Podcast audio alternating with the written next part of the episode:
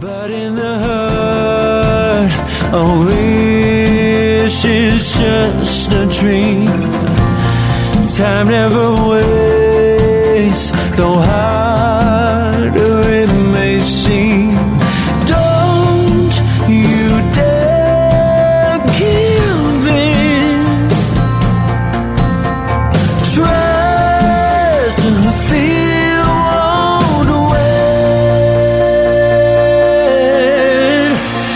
until you try again.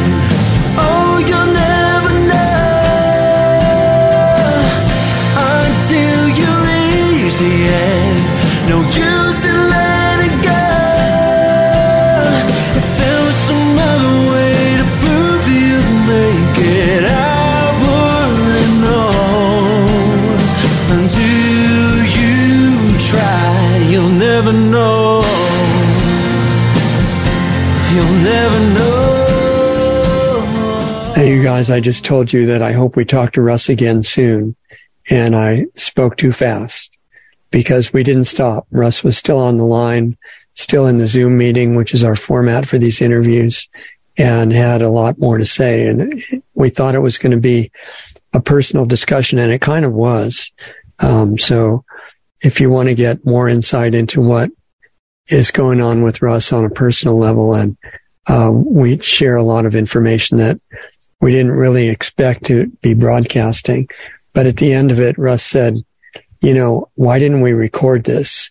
There's so much stuff that people might find of use or value or interest. Uh, it's too bad we can't share it. And uh, Doug is the expert in these formats, but I have learned enough from him to know in the upper left corner, there's a little word flashing that says recording. And I told Russ we're still on, so we could share it if it was okay with him. We got permission, so it's kind of like a hot mic deal, but it's with permission, and uh, hope you'll enjoy it. So this is our part two, recorded right after part one that you heard last week, and uh, let us know how you like it. Richard at lost arts radio dot com for any feedback, and uh, here's Russ Tanner for the impromptu, unplanned second part of our discussion last week. Hope you like it.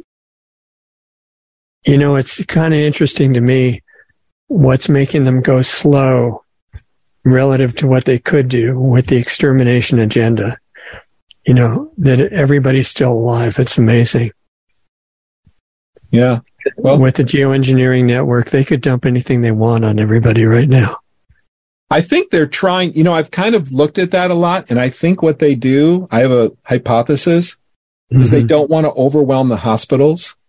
So what I found when I was trying to think, where do they dump more than others? Because I wanted to move somewhere they don't dump as much, because I'm very sensitive to it. Mm. And I found that areas where it seems there's a higher ratio of people to hospitals, uh-huh. they spray less because they don't want to overwhelm the hospitals. In places where there's less population to hospital, they spray more. That's an Another interesting factor theory. Is that Maine is sprayed as hard as New Jersey, New York City, and Boston. Every time I've driven through those, it's the same, and sometimes worse in Maine, often worse in Maine. That's kind of counterintuitive in a way, right? Well, actually, Maine is the oldest per capita. They don't like retired people. Oh. oh, oh. So it makes, I was like, why is that? And I'm like, oh, did a little research. Like, okay, that makes sense. There's a lot of retired people in Florida, right? But Florida has, up until the last few years, had a very high people to hospital ratio because of the rapid influx. Mm. So I would go to Florida and stay with my mother, because I grew up in Florida. Her and it was better? Much better. It was one third the intensity is in Maine. Wow. And then they built two new hospitals in Dunedin, where my mother lives, which is around Clearwater, Tampa area. Uh-huh. And then after the hospitals were built, it went up to about fifty percent the intensity. So it actually increased after the hospitals were in operation. So I was hmm. like, okay, well, that supports, it's just a hypothesis, but it's just a pattern I've seen so far. And there were a couple whistleblowers early on that were in hospitals that came out in two thousand seven-ish yeah. that actually said they were hospital administrators that were told that they had to report uh, the occupancy or how busy the hospital was and certain stats about the busyness and what was being reported in the hospital to strangers on a phone call. Two different whistleblowers in different parts of the United States came out during that time uh-huh. and said they believed it was related to the spraying because they wanted to know the effect that the spraying was. They wanted a feedback mechanism. Oh, interesting. Of course, they have hospital records digitized now, so they can do it now. But that was back when that was probably in transition. Are you aware of the, uh, excuse me, the digital um, changing of the data that comes out of the uh, original temperature readings and C O two readings, and then all the U N connected organizations do what they call adjusting it, right, to prove global warming? And just pay no attention to the fact that some of the big promoters like Obama and Bill Gates and people move to the coast with big mansions right on the ocean. So they're obviously not too worried about it. But they change the data to continue to say that global warming is this ca- catastrophic change that's happening. And there's two sets of data. There's what all those organizations use. And then there's the original unchanged data. That is why those guys aren't worried about it. And I found one person, this one that I mentioned, Don Easterbrook, that um did great presentations about it. And he's, I wanted him to come on the air and talk about it because it's not an ego thing. It's not like you want to try to prove global warming or global cooling or you got really intense people on both sides. I just wanted to know that what it really is, you know. Why they're comfortable moving to the ocean and the Arctic hasn't become ice-free in twenty thirteen and all that stuff. Polar bears aren't all dying. Um, and he's yeah. in an organization called C O two Co- Coalition. I don't know if you've heard of it. I haven't I thought, heard of uh, no, I haven't heard of it, no. I thought they'd be good to give some, because he's a member and other people are, and you know, maybe scientists willing to talk about that. I called them. I didn't get anybody, but they emailed me. And when they found out that I didn't believe geoengineering was the beneficial effort to stop global warming or to hide global warming, they would no longer communicate. They just cut it off completely. Big so, surprise there. Yeah. If you ever hear of anybody good that, um, knows about the two sets of figures and could talk about it, I'd love to have some communication with them. Okay. You know what would be really cool is that with embedded system technology, you could actually put sensors across the United States and take our own public readings. And you'd have to get the old um, accurate readings too uh, to know whether it's changing. True. Right. Good point. Good but point. Now there, there are global cooling people now who are equally adamant about that. And they, they keep showing pictures about, I don't know where they get them, but everything being frozen and, you know, all the streets being covered in three feet of ice, and stuff like that. Yeah, I like to, I like to remind people back when I was in elementary school, we used to, when we would kind of, uh, uh, you know, bicker with each other for fun, uh, banter with each, with our friends. We'd say, hey, we, uh-huh. why is it taking so long? The ice age is coming. We used to say, and the reason we yeah. would say the ice age is coming is because we were literally taught from our textbooks that we, that global, uh, the, the, uh, climate was cooling. And then when like a yeah. hundred thousand years from now, we were going to have another ice age. Yeah. Now they're saying ten years, except it's going to be too hot. Right. Right. I think it might be postpone it. It might be seven years now. I'm not sure. Right. I think, didn't uh, Greta remove her claim that by uh, twenty thirteen something would be underwater recently? She did something from her Twitter, kind of one of her, yeah, they, her yeah, website. Yeah, yeah. They have to update those things. Yeah, you got to keep updating the propaganda. It, it gets stale very quick. Mm-hmm. You know, data. Yeah. Oh, what a world. It's so bad. My, my, sinuses and throat are just burning right now. Wow. Gotta, yeah, this plume makes me a little. Oh, it's bad. Well, I'll, I'll have to have you diagnose what happened to me at some point. But you, you can tell that my voice is trying to drive me crazy right now. But this is one of the things that, that happened, and I've gotten over about about fifty percent of the whole thing, maybe more. But this, the reason that my voice uh, is doing this is because I ate three little tiny pieces of fruit before we started. And this is keeping me from eating almost anything. I really pay for it. And if I, but I don't lose weight. So if I keep cutting it down more and more and more and more, it's still fine. I just can't fall for, speaking of addiction, the addiction to eating food. I'm not being allowed to go along with that at all. So I find that pretty interesting. Hmm. Wow. And I'm really sorry I'm, that happened to you. Yeah. That's. Yeah. I'm trying to do an experiment right now where basically, you know, and I, I don't mean to keep you guys too long. I know we all have to go, but um, the basic detox of whatever it is that's hurting you has for thousands of years been fasting. And they all always said fasting and prayer because the focus of attention affects how good your fast uh, will work. But there's a guy in the late eighteen hundreds named Charles Sanford Porter that uh, had a sanitarium in Los Angeles when it was still really beautiful. Orange groves all over the place and everything. And he cured every disease he could find by people, by having people eat nothing except drink organic raw milk. one hundred percent cure rate was amazing. He had them do it for several weeks. And uh, the advantage is on a water fast, it's pretty much impossible to keep working. You know, you just run out of energy. You have to be in bed and taken care of in a good environment. But it cures cancer and all kinds of stuff like that. But um, with the milk, they did the same thing, and people didn't lose weight, and they were able to stay active. So a really interesting book from nineteen oh two describing it, which nobody is working with right now that I know of. So I'm experimenting with that. But to do a good experiment with it, I have to be absolutely unaddicted to eating solid food.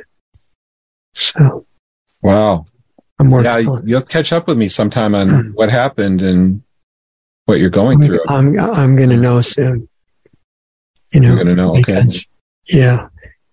Yesterday I was able to do uh, hard physical work outside for about six hours, and all I had was milk. So, but I'm... I'm just watching it really carefully. This is experimenting like you've talked about. You were doing like when you did the follow-up with those people to see why they weren't interested in saving the world anymore. Right. That kind of honest observation is really valuable. And they're trying to get rid of real science now. But we can still do it. Just like you talked about a public project to put temperature sensors around. Yeah, I really have... thought about yeah I really had thought I'm very sorry for what you had gone through, and yeah we should talk about that sometime. um, yeah, I'm, yeah not tr- I'm, I'm not trying to sound weird, it's just my voice is like that. No no I hear you I hear you I would love to do turn Global Skywatch into an actual Global Skywatch. Is that I'm experimenting with small cameras right now and embedded boards that you could ship to people. they could They could buy them pretty cheap. Um, you know, maybe target somewhere between twenty-five and thirty-five dollars. They could put it outside somewhere, and it would just take pictures of the sky every so often on a regular. Are you interval. Talking about to document the spraying? Yeah, and if you could get many, many people across a certain area doing it, you could actually get some interesting data. I think. I do too. I mean, that may be the future of real science is public science.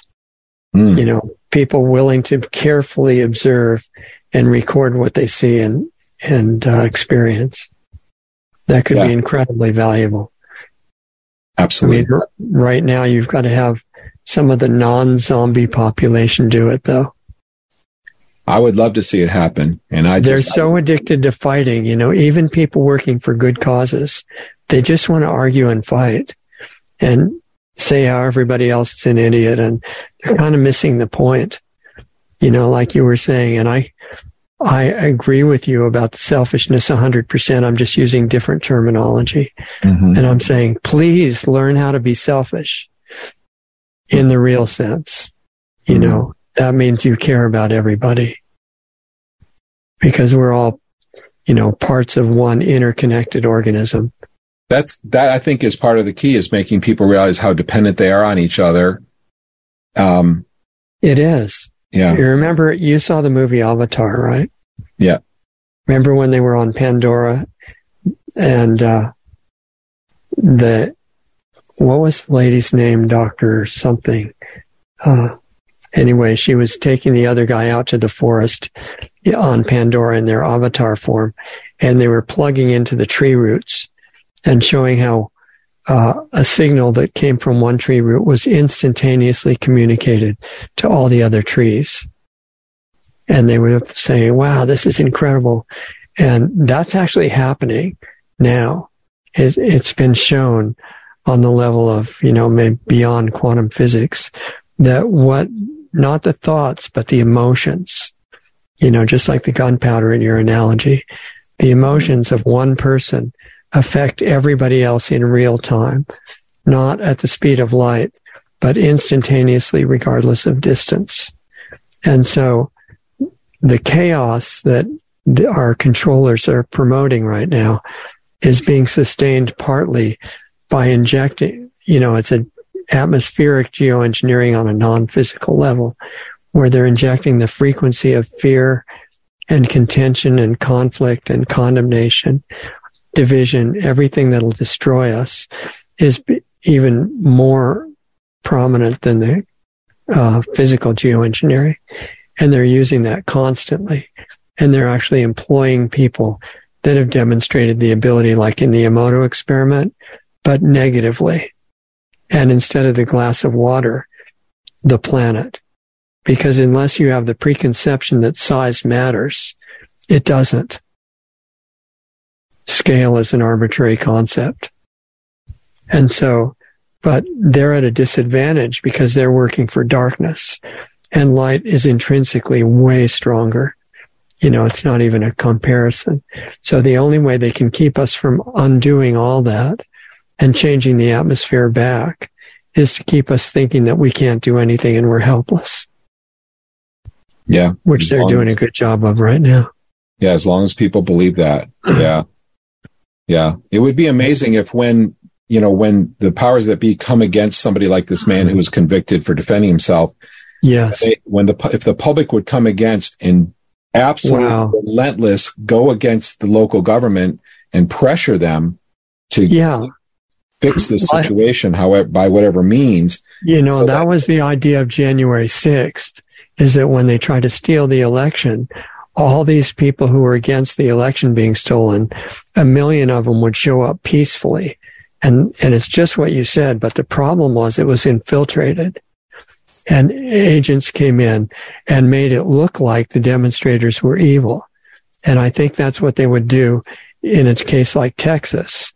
You know, you have one hundred thousand people show up at the court uh, to protest this ridiculous verdict of him being guilty. You could see his family in there crying and everything. It was horrible.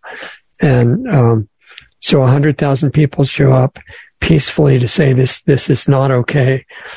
The F B I sends in a certain number of infiltrators, and they start, they wear uh, whatever is the clothes of the people who are the legitimate protesters, and they start throwing bombs and lighting buildings on fire. And I haven't heard the solution to that yet. Somebody has to deal with that. Yeah, that's true. It's true. It's a hard, this is a hard problem. I'm not saying we can't solve it. Yeah. But that's the real issue, is they've shown their strategy, you know, infiltration and censorship and misrepresentation. And they have the media lying about everybody on television. So we need to have our own informal online think tanks, maybe, who come up with the solutions to that kind of stuff.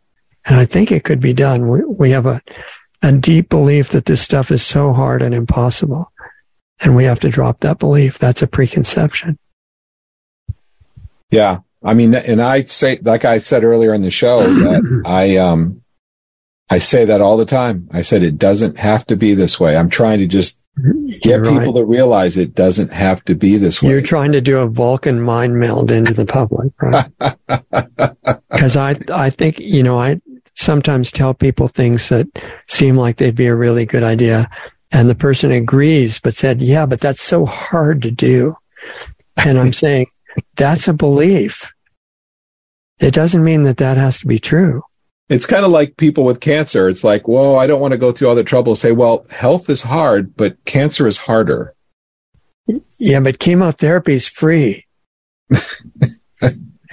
Well, it's apparently free. The problem is it's just a, a nice way of channeling public money into a corporation's hand. It's force paid through taxes. Yeah, yeah, it's, yeah, that's, yeah, that's where the self. Yeah, well, wow, it's it's a tough problem.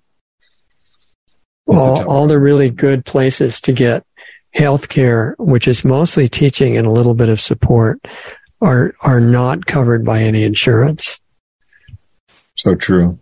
The only ones that have gotten a little bit through the system are chiropractors, you know, because they are covered as long as they are saying they're doing adjustments. If they were, you know, publicly saying, you know, don't take the chemicals and cure your cancer with natural means and stuff like that, they're taking a risk.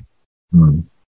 Yeah. Doctor Group, who was a chiropractor and a naturopath, uh, used to do that. And because the chiropractors got some rights, you know, which they fought for. And he had a clinic that was curing cancer. And they were raided, just like you talked about. They took all their money, their computers, their customer files, everything. And he's lucky not to be in prison now. Wow. Yeah, that happened to me at the the the uh, clinic that where I went through detox after my amalgam removal. Uh-huh. I went and did like two or three I Vs there um, for my detox. And while we were there, there was a whole bunch of people there with I Vs that were part of a study out of the University of Austin in Texas, um, where they were doing I V aloe vera. These were wow, terminal, oh, interesting. terminal cancer patients doing I V aloe vera, and they were having phenomenal recovery rates of these terminal patients. It I was, can imagine. And he well, was that would be squashed. Well, in this this this uh, clinic was in Saint Petersburg, Florida. So Laura and I went down there together, and we'd do our I Vs for like an hour and a half. And we what year was what year, what year was that, Russ? Uh, two thousand. We would all sit in this room and we, you know, we'd all chat with our I V, you know, because everybody sits in the same room with these yeah, yeah, recliners. Yeah, yeah. And the the feds came in. It was a few months after I finished my I Vs there. It was Doctor Oh. DiStefano was his name. I've they heard came of them. in. They shut down the study. The F B I or the F D A shut down the study at gunpoint. They came in with agents, wow. Drawn, wow. guns drawn. It was in the newspaper and everything. Guns drawn, they took their computers, they shut down the study, they confiscated all the records to the study. This is a big strategy that they're using all the time now, is take everything that you've got and then say you're free to defend yourself, you just don't have the money to survive anymore. Exactly. Right. Right. The illusion of freedom, the illusion of power. Wow. Yeah. No wonder people don't want to look at it. It's not very pleasant to to get a feel of what's going on. No. No, it's, it is scary. It can be scary. It can feel very scary for people. And I get that because I battled in the beginning when I started learning this stuff. I had to make that decision. I'd rather know, but it wasn't hard for me because I'm a truth person. I want truth no matter what it feels like. Yeah. And see, I'm saying that's a hundred percent selfish. It's just wise. It and you're so acting in, you say that. I know it sounds totally bizarre. Like you already know I'm totally insane, so I'm no. safe to you. I know what you're saying, though. But you know what I mean. The real Russ is not crazy. You know, is is this being that is connected to everybody else, and the selfishness for that incredible being is doing exactly what you're talking about. And I had the same disease. I. wanted to know why with everything, you know, even in elementary school, and I got in trouble for it. Well, I hope it's contagious. I'm sure it is. In fact, that's, you know, the the only thing that I saw is the contagion aspect, that they're giving us a clue with the pandemic. And if we have a pandemic of consciousness, Then you have the public spontaneously showing up at the Texas trial and other places like that, because it's just obvious that they have the attitude that you said, that, you know, who cares if it's a risk? It's it, there's no option. We have to do it because this is what's going on. Yeah, the public officials need to need to need to be need to come to the understanding that if they do something wrong, they're going to be held accountable. And I would even go as far as to say, I think right. government officials should be held more strictly accountable than the public should be. Yeah, they're acting under color of law. Yes, absolutely. U- usually dishonestly. Yes. Yeah. Did, always. Did, did you see the old black and white video from Greg Braden about the cancer tumor in this special hospital in China uh, that uses no drugs? And they cured that advanced cancer in three minutes on video. No, I haven't heard of that. This is an example of what you were talking about, where the emotional focus, which almost no one has, they're all scattered and fearful and fighting each other and everything. But if you could ever bring it together in a positive way, you remember the reference in the Bible, and this is a long discussion, but if you know that the mountain is moved, then it it can be. You know what I'm talking about, right? Yeah, if you ask, yeah, if you ask and you believe in your heart that the, that it will be that it will be moved. Yeah, if you have you, uh, faith. You, is what's, yes, exactly. And the question is, well, what does that mean in real life? And these three doctors were able to train themselves, or somebody trained them, to get into the emotional reality of the mountain already being moved, and that was in the case of this tumor. And this lady had her whole bladder full of this cancerous tumor. They put an ultrasound machine on her lower abdomen to show it. And these three doctors stood behind her headboard, and they were chanting something in Chinese, which the translation of which turned out to be already done. And already, in other words, the mountain's already moved. And it's not, there's no magic words for that to do anything, but they had the experiential emotion that it was gone. And in three minutes, it cleared up, and it was totally gone. Well, now, this is, yeah. That's a big deal. Yeah, this is, yeah, this this opens up like a big discussion about faith. Um, what is faith? And the Bible has a, just the definition of faith. And but they didn't say, please take the tumor away, God. Mm-hmm. Because what that conveys is it's still there. What they, what they conveyed is it's gone now. Right. Right. Already, that was a vast difference. Mm-hmm. And the tendency well, is to say, please do this. Mm-hmm.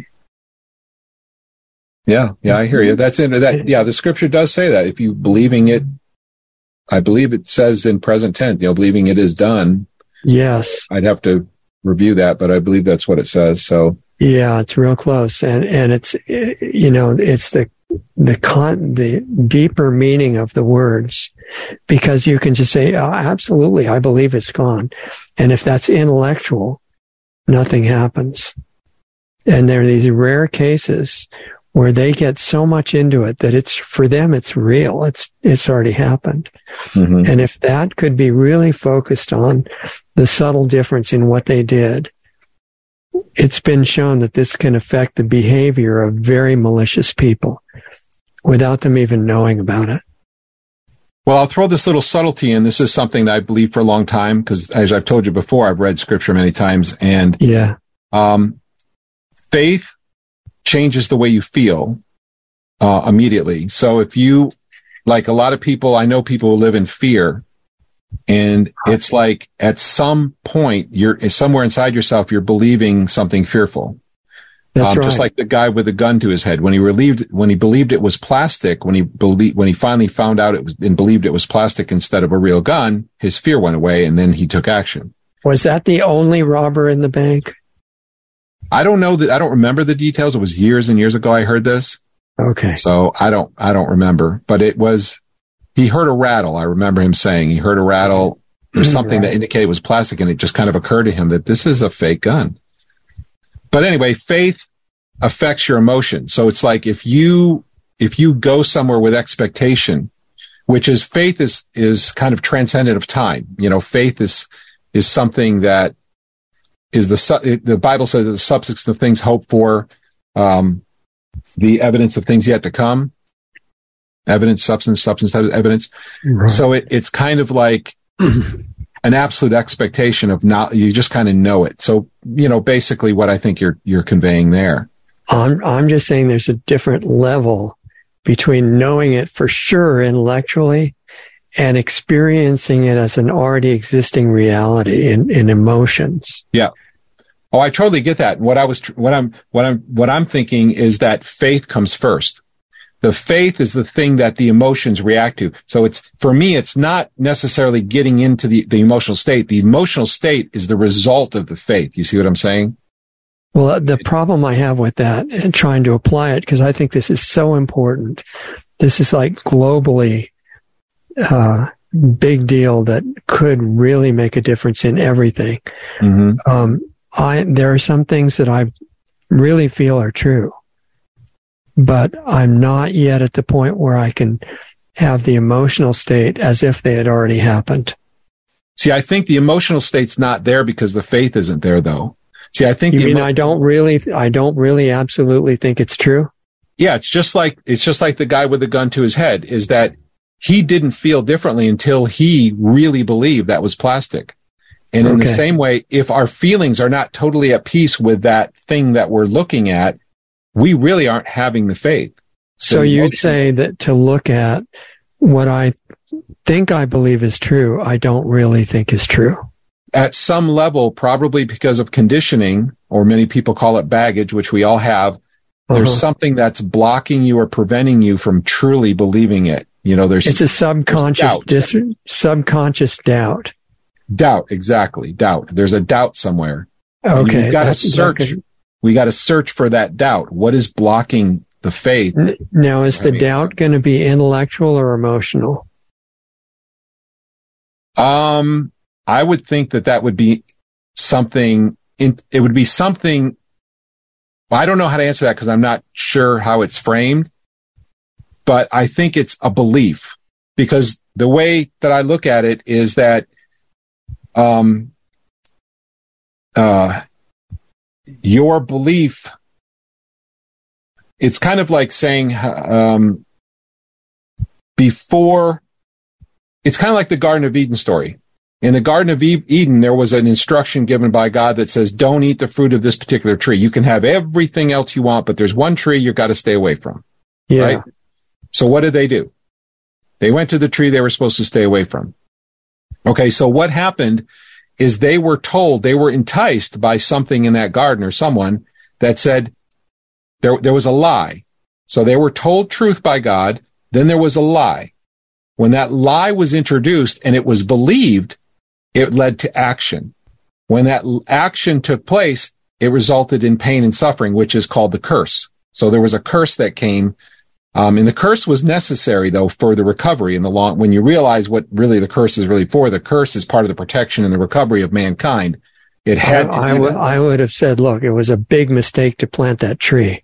But well, I think that, that was my attitude in second grade. And right. say, wait, wait a minute, wait a minute. Who planted right. this tree? Well, that's where Adam and Eve were, you know, as soon as, is, is, uh, is God inquires of them, Adam is like, well, Or the wife she is did like, it. Well, the husband said this, and then the husband's yeah. like, well, the wife said this. Yeah, and then they both decide, curse the serpent, it's his fault. We're both against. But, uh, yeah, I would have been against planting the tree. But I think w- what you're telling me is that what I think I think I believe is true, there's part of me that doesn't. That's the way I look at it, is that there is there is doubt somewhere, and it has to do with conditioning, because that faith takes exercise. There's a concept of exercising your faith, practicing. It's like learning how to play piano, in my opinion, is that uh-huh. if you you could learn faster if your faith was bigger and higher and stronger. But the way you gain faith is through, you know, people, that's one of the most common questions is, how do you gain faith? My opinion of faith gaining is through focus, number one, and repetition. Uh-huh. Focus, repetition. That's well, how you learn a, a musical instrument, too. It's the same thing, right? Exactly. But that's also how you become propagandized. They they refocus, yeah. and then they repeat. Focus, repeat, focus, repeat. Safe and effective. And that's the same way you gain faith. That's the same way beliefs are formed on a very subconscious level, I believe. And that's the way these blockages, because when those lies are implanted really deeply, then yeah. it's another hindrance to us having faith. Okay. So yeah. I think you're, what you're saying is absolutely true. And it's the basic concept behind the principle of using a mantra. You know, in other words, you're repeating to yourself whatever it is that you're focused on, that you want to have faith in. And you're repeating that it's true, even before you can fully feel it. And and what's what's come out is that everybody, you know, most people think mantras, that's just some stupid Indian belief practice. And the reality is, no, everyone is using multiple mantras all the time, mm-hmm. which is what you're repeating in your mind, repetition. And it's just that we do it subconsciously, mostly repeating things against ourselves and falling for the propaganda. And I think you're you're advocating taking the thing that you want to be clear and connected to and making that what you repeat to yourself all the time. Well, I think, I think focus and repetition is the key. And, and I, and, and as long as people, but I think people have to be careful not to idolize. This is my opinion, of course. Yeah. Yeah. Not to make an idol out of the repetition. Um, you know, you're saying do it as a tool. Um, yeah, I mean, I think that at the root of what I'm trying to say is that from the biblical perspective is that, that God wants, from a, from a biblical perspective, God wants people to realize that the power is coming from him. When Christ was standing among the crowd of people and they were all pushing up against him, and there was a little girl, a young girl who who touched one of the tassels of his garment. And those oh, tassels yeah. actually represented the law, because they were living under the law at the time, and those tassels all represented the law. And to make a long story short, he said, I, or it was said in scripture, that he felt the power, uh, the power, like, draw from him. Mm-hmm. And, and it's kind of confusing. It's kind of interesting because people were pushing up against him. There was like a crowd, like a real busy, you know, he was in the middle of a crowd because he was healing people and all kinds of stuff was going on. And it was pretty, pretty wild stuff. And all, everybody wanted to be healed, of course, but this woman touched the tassel and she was healed. And then because she knew that she would be, right? Well, he, she, right. She believed it. But, and, and then he, then he turned around and says, "Who touched me?" And then the apostles are like, "What do you mean, who touched you? The crowds yeah, are ten thousand people you. touched you." Right. Right. But it was different and he knew it, you know, and something yeah. different happened. And I think, right. I think the recognition, though, biblically, the biblical perspective really is that, yes, you have faith. It's a tool. It's what he wants us to have because we live by faith. All the great things that are done. And Paul goes on and on about all, everything that was ever done great was done by faith. He goes on and on about faith.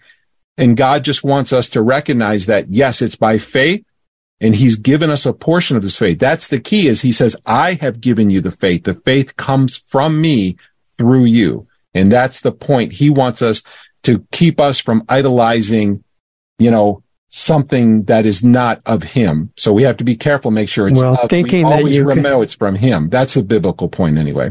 Yeah, and I would agree with that. And, and um, that... if you think that you have to learn that you can do anything from your own ego, it's not going to work the same. But if you learn that it can be done through you by God, if you get the blocks out of the way, like a physical detox, but on the spiritual level, and put the focus in the right direction so that you become a clear channel, then what can flow through you is unlimited. I think I think you pretty much nailed it. And I, and that's the, the funny thing is, is it's, it's so win-win-win, because that's what God wants. He wants you to live by faith. He wants right. you to do great things. He wants you to have an incredible relationship with him. He would love for you to go be a healer. He would love for you to, to do, but he knows, he knows our capability. He knows our limitations. He knows how much, you know, he of course knows all this stuff. So, you know, he basically says, "I've given you a portion of faith. You know, some will go out and they will increase a hundredfold. Some will increase sixty, and some will increase thirty. So some people are going to be more fruitful than others, but go do what you can do with what you have is the point. That's you know? right. And yeah. complete self-confidence and complete humility go together if you understand how it works. Absolutely. Servitude towards other people, love towards other people, love towards God, recognizing it comes t- uh, from God. That's why when Christ was asked, what, what are the two greatest commandments? He said, well, I, you probably, I don't know if you know this, but yeah. Did you, do you know, have you heard this before? Yeah, I use this all the time. Oh, do you? Love God with all your heart, soul, body, right. heart, body, mind, soul, and spirit, and love your neighbor as yourself, because in yeah. these, all the rest of the commandments exist. Yeah, I completely agree. And yeah. I think the, the idea is to let that take over your life. But I just see it as one hundred percent selfish to do that, because anything less, you're not really getting what you need to. Mm-hmm. Probably, people might sometimes get hung up on that concept a little bit, but I know. Um, but it's, it, I, I use that a lot too with people that I talk to. Is, is I say, you know, even I, when I try to encourage them to do the right thing, I say, you know, even if you're doing this for yourself only, it's yeah. you st- still go do this. You know, you know. But I, I understand, though. I kind of look at on different levels. Like when you build a house, you could say the carpenter built the house, but well, I was the financier, so I built the house. So who really built the house? Well, it's depending on the context and the framing of the conversation. So there's a concept that's real relatable to humans that's called self, that's called sacrificial love. It's when you have no apparent benefit to yourself and you're giving yourself for someone else, which of course Christ was the ultimate example of that. I, I totally follow that. I'm just saying there's yeah. an advantage to seeing that that benefits you. You're not really sacrificing anything. The only thing you sacrifice in doing that is fake. Right. And I think I, in my view, I hear what you're saying. I think that's hard for some people to swallow, but I, and I, I get what you're saying. And I think it though, seems the, counterintuitive. Yeah. Yeah. It's counterintuitive. But the, the key for me is that I look at the benefit I get for living a self-sacrificial life is going to come from God. That's where the benefit, he makes up that difference. He's the one. That's that where any benefits come from anyway. There you go. Exactly. I don't see any others. You know, the others are illusion, right? And the, the the thing that I don't like about the sacrificial image has been as idealized is because people have in history actually used that to hurt themselves and things that think that it was spiritually beneficial. You mean and like uh, whipping themselves and things? That's a physical example, yeah. Yeah. And they used to wear uncomfortable clothes and try to make their food taste terrible and uh, make sure that only the people who were destitute were good people. I think that's all false. I, I, and so does, in my view, having read Scripture, I believe that it is false. I totally agree with you. And that's, Scripture doesn't ever tell people to do things that are harmful. In fact, fasting, you know how beneficial that is. Um, yeah, exactly. And you could, that's a perfect example because you could think, oh, I really want to taste this food and I'm sacrificing so much to fast. No, you're helping yourself get over cancer or whatever it is, you know, and it's just a deeper understanding. Yeah, I think you're talking from a frame of the financier who built the house. You're saying, well, the financier built the house when the carpenter's not going to agree with you. It's going to, he said, you, you didn't lift a, you didn't lift a hammer. I built the house. But we're all in the position of the carpenter, right? We're, we're playing the carpenter in that sense, in that analogy. And I'm saying, you know, as the carpenter in my life, I'm doing all these physical actions. I'm working sixteen hours a day. I'm doing all this stuff the best I can, but I know that no anything that is done that gets done through me is it wouldn't happen except for God doing it, right? And so what I'm trying to do is become in consciousness like a non-existent carpenter who knows that he's not the actor. Well, that sounds pretty darn healthy to me. Okay, I'm glad you approved. To me, that sounds very spiritually healthy. You know, and that's in, in scripture talk, Christ talked about emptying ourselves, you know, um, yeah. you know, let, and, and why are you emptying yourself? You're emptying yourself of all the deception and the lies, and you're filling yourself with truth and with God, you know, with, with oh, his spirit. On the, on the physical level, one of the things I've been working on for decades is trying to figure out why do people feel like it's necessary to have your physical body deteriorate and fall apart? there's something to me. It's just like I ask why about everything, you know, and I can't help it. Uh, there's something wrong with that, because we're not made in the image of garbage. We're made in the image of God. And that should reflect on all levels if we're in line. And so if that's true, and I'm open to being wrong, but if that's true, which it feels like it would be, what are we missing, you know, on the non-physical level of our focus internally, our emotional state, and our physical lifestyle details? What, what is possible if we knew how to do all those things as designed? And, you know, I feel like if that is successful by anybody, me or anybody else who figures that out, of course, they have to demonstrate it. I'm not interested in the theory other than if it helps you to actually do it. And if that's done, then something like you would look like you were thirty and live for whatever length of time, your allotted time to learn your lessons in this world were, and then you would leave. But you wouldn't leave because you were destroyed by disintegration. And I really have the feeling that that's normal. Normal has been forgotten.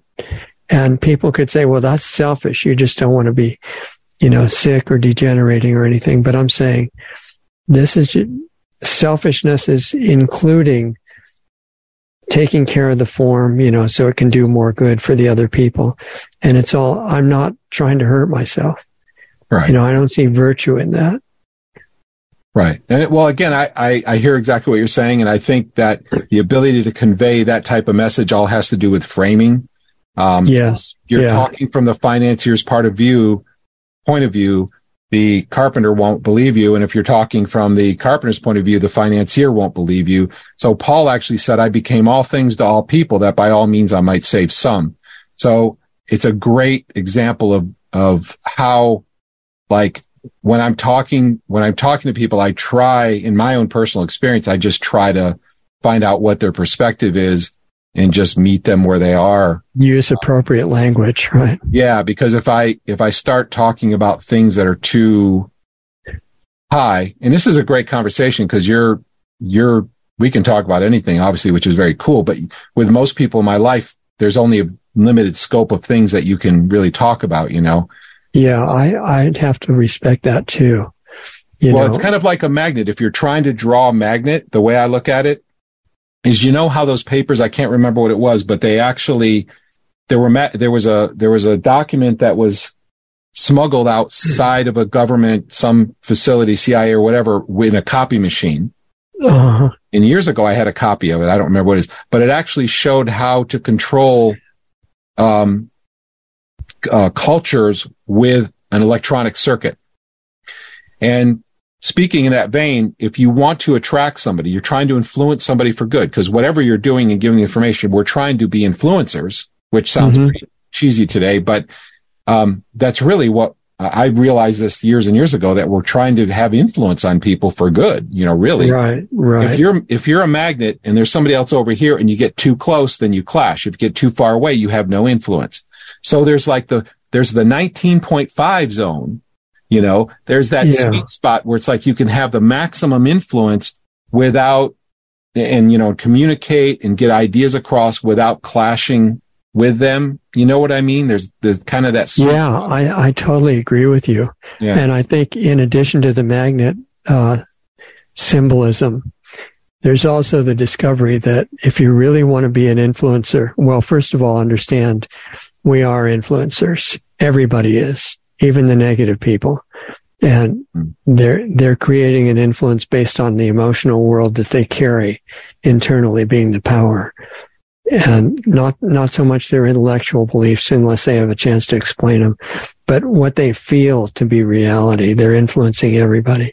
And so if we want that to become much stronger, then we look at what's not ideal that could be better in what we're carrying internally. And changing that is the most powerful, direct way to change how we influence everybody else. And then the communication of it is secondary, because you can only communicate what you are. Yeah, well said. My father once said to me, he said, the best thing you can do for us is to take care of yourself, was his way of saying that. Yes, and that was his selfish desire. Yes. Not in a bad way, though, at all. Anyway. Uh, well, I tell you what, we are being slammed, and my throat and sinuses are burning. I need to get a mask on. And, okay. Oh, my gosh. It is painful. It's fun to get a chance to visit once in a while. Oh, I really enjoy talking to you uh, very much. So I'm thank you for having me on. I, I have noticed what you said last, which is the limited number of people that you can freely talk to.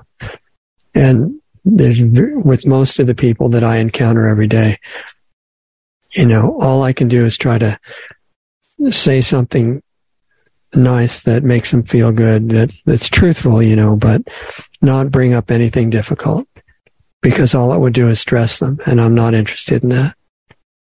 Right. Lead. Yeah. It's, it's a, it's a tough thing, because truth can be hard, you know, from that perspective. Truth is hard, uh, can be hard, and it's hardest person you'll ever face is yourself. But yet, as an influencer, I feel like it's part of my job is to lead them to truth. So they, yeah. they eventually need to come to a place where they want to do that. They see the benefit of doing that, really, is, you know. That's your emotional influence on them. You know, if, right. if your influence makes them feel more open and receptive. Yeah.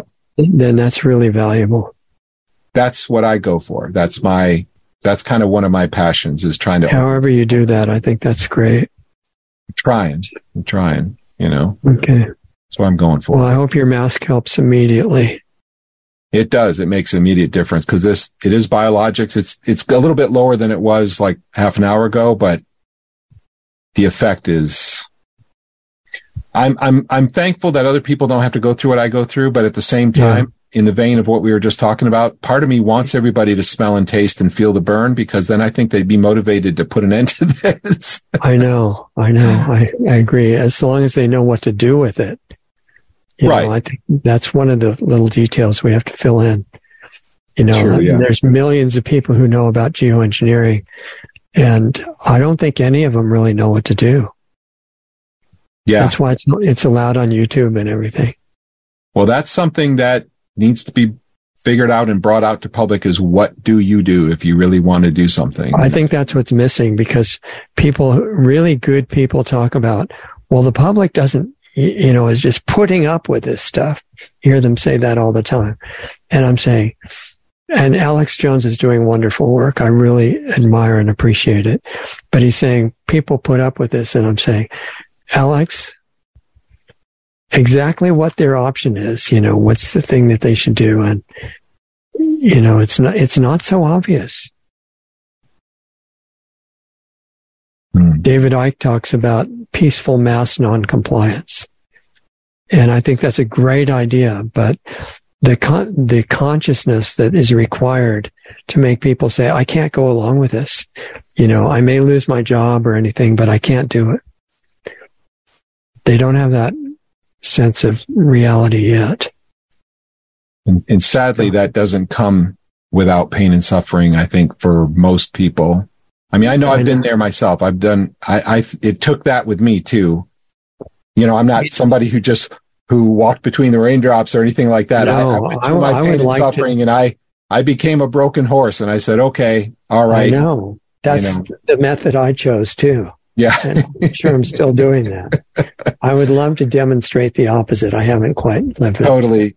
That's daily. I try to just purge the stuff out and say, just yeah. walk in faith. Don't be yeah. afraid. Stop. Don't, you know, don't do any, you know, just get better, and get better. You know. Access the level of your own belief where you think things are really hard or really impossible mm. and drop it. Mm. Mm-hmm. I mean, I haven't done that. I'm just saying it's what we're striving it. for. Right? To just yeah, yeah, yeah. Okay. Use the tools. That's what I look at. You know, he said, if uh, you know, portion of faith has been given to everyone, so it's kind of like, okay, what am I going to do with my portion of faith? What have I done but with you, it? Well, you can build on it. Yeah, yeah. I can learn from my mistakes too. So, but I can learn from other mis- people's mistakes too. And the more I do that, yeah. that makes yeah. that makes it easier. Much more efficient. Absolutely. I, I love learning from other people's mistakes. Yes. Huh.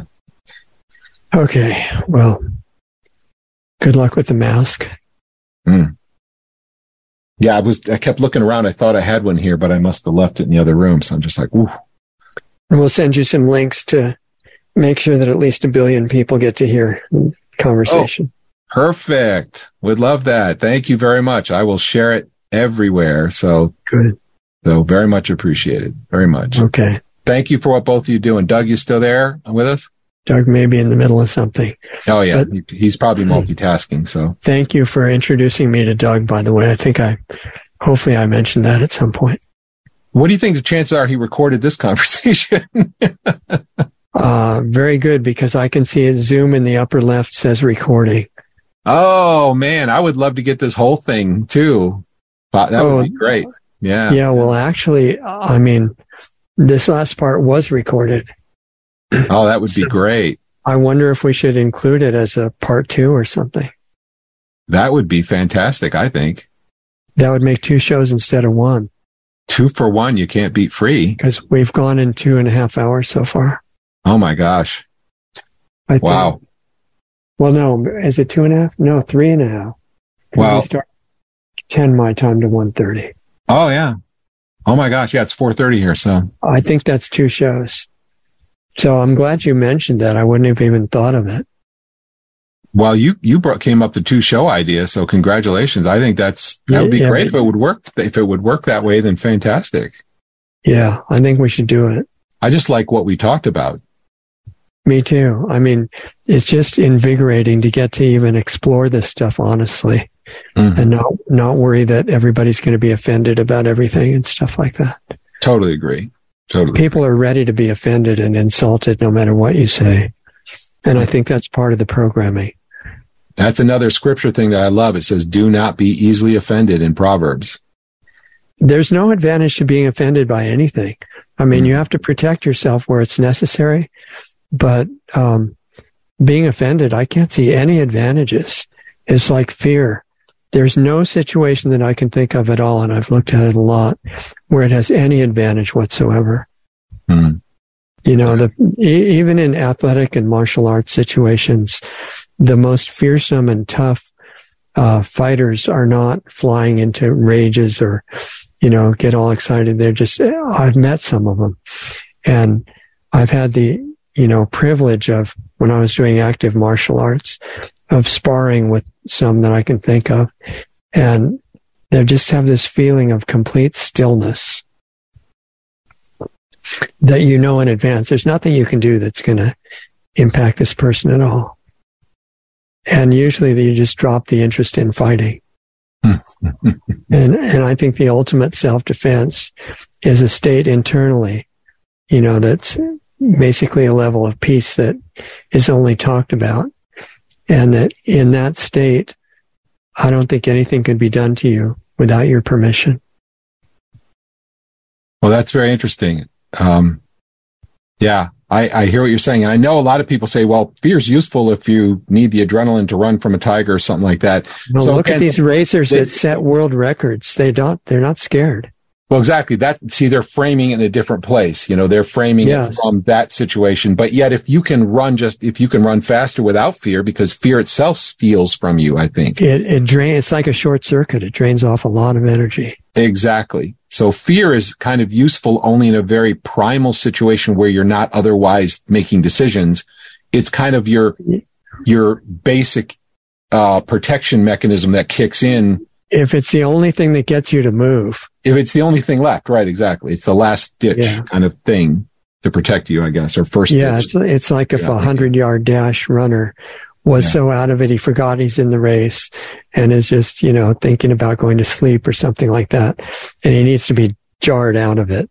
Mm-hmm. But, if, but if he's awake and paying attention, I mean, those guys are amazing. Yeah, yeah, I hear you. Anyway. Well, I tell you, oh, go ahead. Sorry. Yeah, I'll ask Doug about the two-show idea. Okay.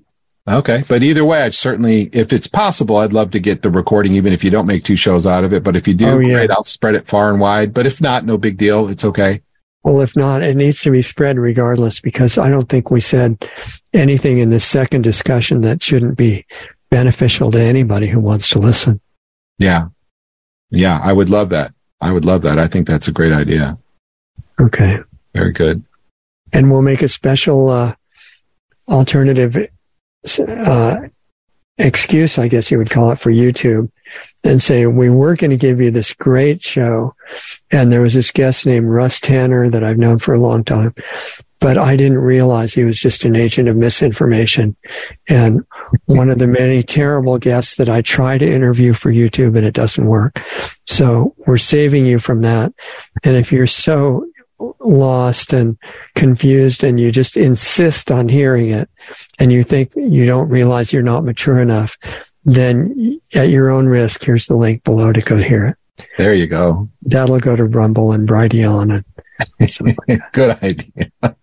They'll let that yeah. one stay up for sure. A I has not caught on to sarcasm yet. Oh, but when it does, it'll They've be- been wiping out almost all of our old shows. Well, I but, hope they don't misunderstand sarcasm for pride. Yeah. For, yeah. So far, we're okay. Ugh, anyway, not. Thank you. And we'll send you both, uh, both archives. All right, Richard. Awesome. Thank you. Yeah, this, yeah, they still got biologics in the air. I got to go get a mask yeah, on, but yeah, thank I want you, you so to feel much. Better. Okay. Talk to you soon. All right. Take care, Richard. Do I just close this window, I guess? Yeah, that's fine. Okay. All right. Talk to you soon. Okay. So you guys got more than you planned for. We actually went for a total of about three and a half hours last week, second half of which you heard just now. And uh, you can tell that Russ is a person that cares a lot about the fate of humanity and what's coming next, and got a lot of insight into how he views the world and the future of mankind, womankind, every, life on the planet. And we have a lot of uh, common interests, mainly that if we don't have to go through the maximum amount of suffering for everybody to learn our lessons, um, we'd really prefer that. And I can second that. I've been, you know, what I went through in the last couple of years, which I've alluded to briefly a few times, uh, gave me a lot of sympathy for people who are prison of, prisoners of war and things like that. And they get, they end up being so beaten down that they'll confess to anything you want if you just stop the suffering. And we see people all over the world in that condition in their personal lives. And I think both Russ and I, and probably Doug too, if he had been in on this conversation, would agree that whatever we can do to make the future of all of us better with less torture for everybody and a better end result, that we should do that. Um, so I enjoyed the extra conversation a lot with Russ. I hope that you do too. And, um, put it to use, and remember his websites, which I told you last week I wrote down to get them right, global skywatch dot com and Orbis, O R B I S, Vitae, V like Victor, I T A E dot com. And you can follow Russ's work there. All kinds of valuable links. He puts amazing information into his sites. It goes beyond just geoengineering to everything connected with it. And uh, lost arts radio dot com is for us. And if you want to be working on these things on a personal level with a supportive group, and I'll be there live, interactive every week, check out planetary healing club dot com. That's also the page where if you go to that page, even if you don't want to be in Planetary Healing Club, if you go to the right of the main center of it, you'll see a place where you can leave us your email address. And, um, if you do that, we'll send out the free personal communications that we're starting on the new Substack that Doug set up for us. And uh, I've already started that, but you'll get the ones that you missed if you leave us your email address and do that too. So that's about it. It's a long discussion that we split into two weeks. I hope you get something out of it. Give us your feedback. Join us in Planetary Healing Club if you're so inclined. And uh, take good care of yourself, as Russ was talking about. Body, mind, emotion, and spirit are all tied together as long as you're in these costumes. Honor it. Take care of yourself, and it'll help you have more to give to everybody else that you're interacting with. Thanks for joining us. I really appreciate it. We'll stay in touch, and I want to hear from you. Uh, Richard at lost arts radio dot com, future topics, and also uh, topics on the Substack, because that's intended to give you a flavor of what we're doing in Planetary Healing Club without having to be part of that group if you'd rather not. So whatever you're interested in, uh, us focusing on, let us know. Okay. So take care. Have a good week, and we'll see you next time. in the dark. Our scars, they're all the same. And in the night, your mind keeps playing games. But in the heart, all this is just a dream. Time never waits, though harder it may seem. Don't you dare give in. Trust the fear won't wait until you try again. No use in letting go. If there was some